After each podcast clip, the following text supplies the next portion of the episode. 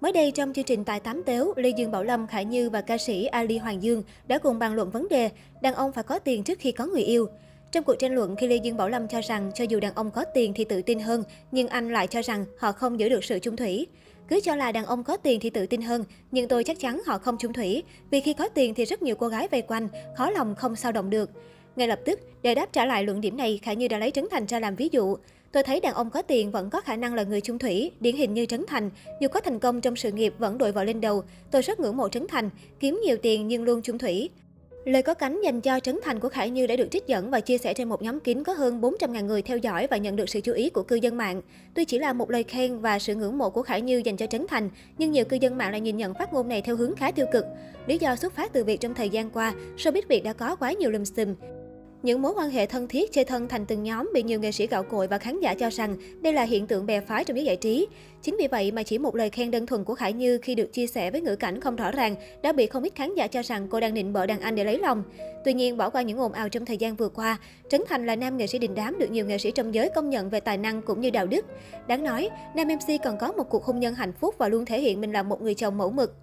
Trước đó, trong chương trình Running Man mùa 2, Trường Giang cũng bất ngờ thú nhận rằng anh thua kém và cần học hỏi từ Trấn Thành. Tới thời điểm này, ai nói Trường Giang chơi dở, chấp nhận. Ai nói Trường Giang có nét riêng, xin cảm ơn. Ai nói Trường Giang già chạy không nổi, đồng ý. Cũng có người chê, cũng có người khen.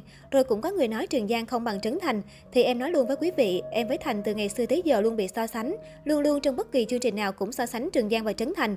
Quý vị ơi, mỗi người một kiểu.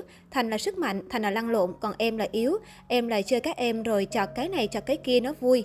Mà thực ra Thành rất là thông minh, thông minh về MC, về diễn hài, thông minh về điện ảnh nữa. Còn em thì còn lâu mới bằng Trấn Thành, cho nên mọi người đừng có so sánh nữa. Em học rất nhiều mảng MC trên chương trình từ Trấn Thành. Quý vị nếu mà xem má trong mấy chương trình gần đây, em nói tròn vành rõ chữ hơn, cái nhìn thẳng ánh mắt của khán giả nhiều hơn. Đó là em học từ Trấn Thành. Có thể thấy sau nhiều năm bị so sánh với Trấn Thành, đây là lần hiếm hoi Trường Nhan lên tiếng một cách gan ruột khi công nhận tài năng và dành những mỹ từ cho đồng nghiệp đặc biệt này. Sau ồn ào vừa qua, Trấn Thành đã bất ngờ quay trở lại sóng truyền hình và tiếp tục đảm nhận vai trò cầm trịch trong chương trình Rap Việt. Dù những tranh cãi về Trấn Thành vẫn còn đó, nhưng không thể phủ nhận tài năng của nam MC đã tạo nên linh hồn cho chương trình đình đám. Cũng trong chương trình này, Trấn Thành đã gây ấn tượng khi có những bình luận sâu sắc khi nhận xét về những màn trình diễn của các thí sinh. Trong tập đối đầu khi biết Cao Rít chọn cách để học trò đối diện với nỗi đau để trưởng thành, nam MC đã bộc bạch, có rất nhiều cách để chúng ta đối diện với nỗi đau. Có người chọn cách nghĩ tích cực để vượt qua nó nhẹ nhàng, nhưng có người cá tính mạnh hơn, người ta đi vào tận cùng của nỗi đau đó. Đau nhất có thể, sống trong nó trọn vẹn nhất, để khi nhắc về nỗi đau là lúc chúng ta đã bình an. Chỉ đơn giản là người ta có con, thế thôi. Tôi nghĩ những người nằm trong các trường hợp đặc biệt, trước tiên họ phải nên tự hào về bản thân họ, nếu như họ nghĩ rằng mình vẫn có những điều tích cực, tự tin, đặc biệt là với phụ nữ.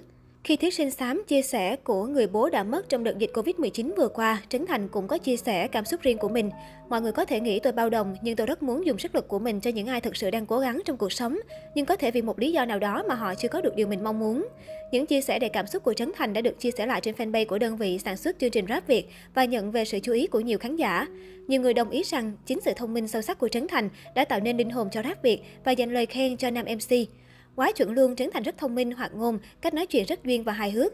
Chương trình này nếu không có Trấn Thành làm MC thì sẽ bị giảm nhiệt đi khá nhiều đấy. Rap Việt hấp dẫn, cuốn hút bởi nhiều yếu tố, trong đó có đóng góp to lớn bằng tài năng đa dạng đa sắc của Trấn Thành.